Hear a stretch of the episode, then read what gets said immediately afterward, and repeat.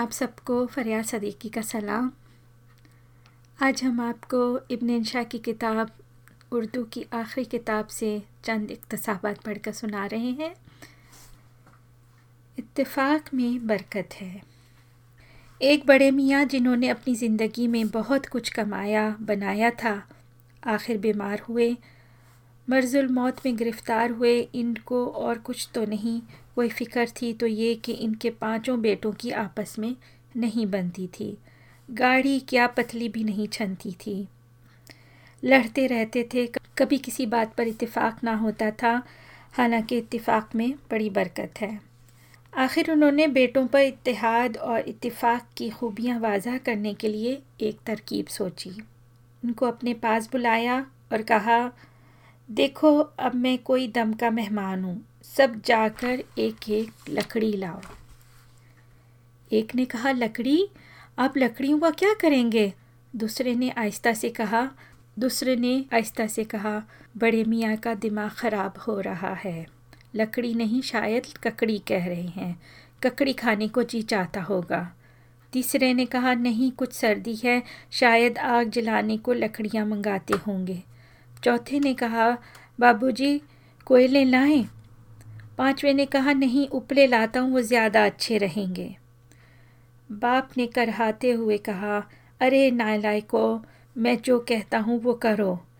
कहीं से लकड़ियाँ लाओ जंगल से। एक बेटे ने कहा, ये भी अच्छी रही। जंगल यहाँ कहाँ? और महकमा जंगलात वाले लकड़ियाँ कहाँ काटने देते हैं?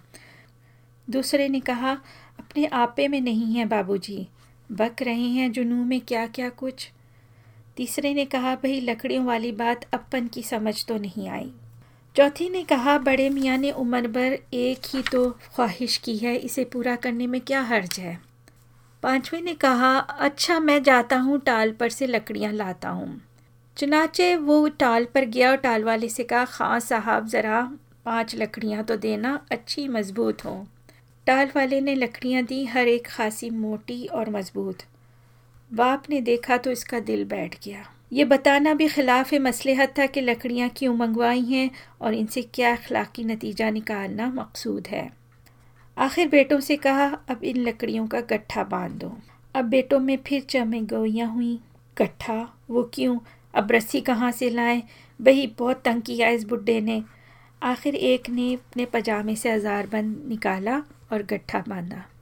बड़े मियाँ ने कहा, अब इस गट्ठे को तोड़ो।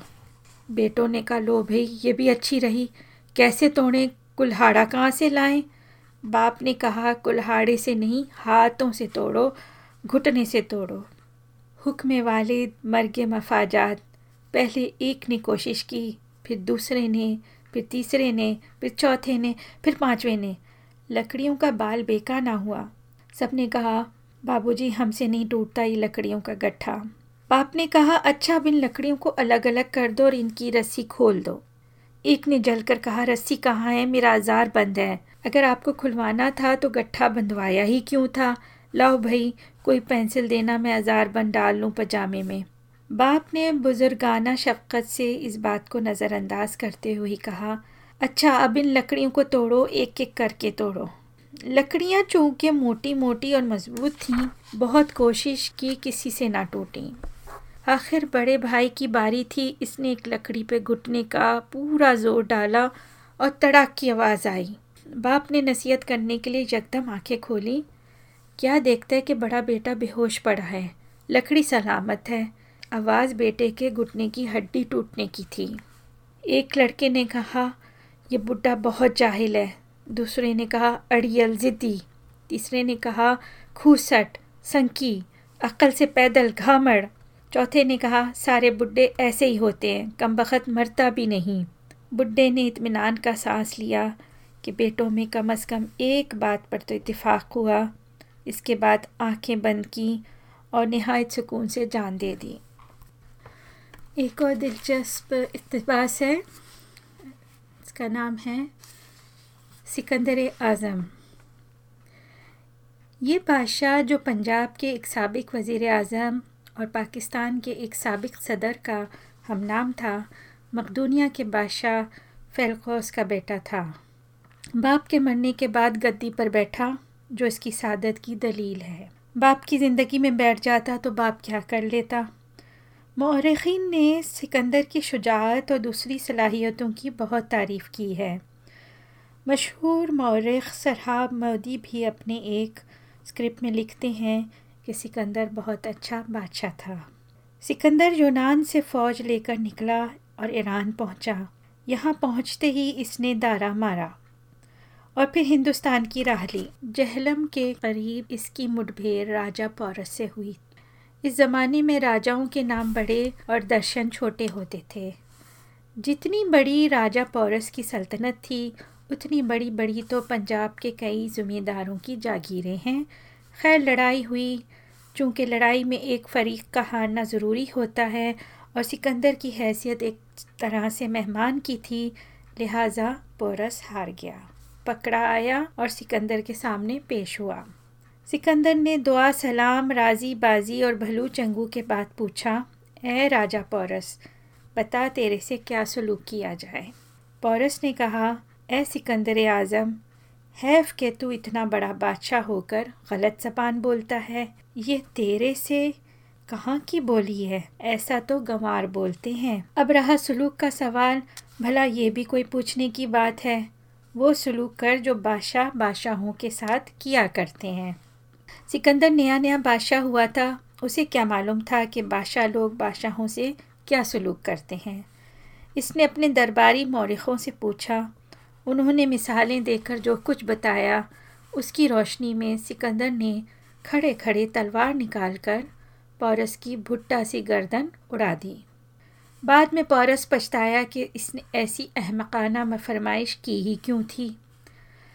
बाज़ तारीख़ों में यह वाक़ और तरह आया है। लिखा है कि पौरस की बात सुनकर सिकंदर बहुत खुश हुआ। शेखी में आ गया। इसने ना सिर्फ़ पौरस की जान बख्शी कर दी, बल्कि इसका इलाका भी इसको लौटा दिया। हो सकता है यही सही हो। ये इतनी पुरानी बात है कि इस पर अब बहस करना फजूल है।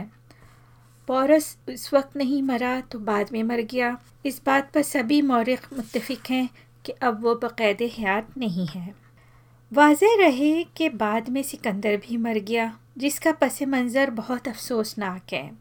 मुबैना तौर पर जनाब खिज़र ने सिकंदर से कहा था कि चलो मेरे साथ आब हयात के चश्मे पर। दो घूंट पी लेना और अब तक दुनिया फ़ानी में दंदनाना, लोगों के सीने पे मोंग दलना। वहाँ पहुँच कर खिज़र साहब सारा पानी खुद पी गए। सिकंदर को सूखा लौटाया। जो किया खिज़र ने सिकंदर से, वही किया खिज़र हयात ने सिकंदर हयात से। क्योंकि सिकंदर हयात तो मुद्दत हुई लद गए, इस उम्र में जो लदने की ना थी। और खिज़र हयात जो कि इनके वज़ीर थे साठे पाटे अपनी जागीर पर बैठे हैं। सिकंदर मर्ज़ा मरहूम के खिज़र भी खुदा के फजल से बाकायद हयात हैं और बखैरियत हैं, जिससे साबित हुआ कि आब हयात में वाकई बड़ी तासीर है। तो यहाँ पे हम अपना प्रोग्राम ख़त्म करते हैं। इन फिर हाज़िर होंगी एक नई किताब के साथ, एक नए इकतबास के साथ। इजाज़त चाहती हूँ। खुदा हाफिज़।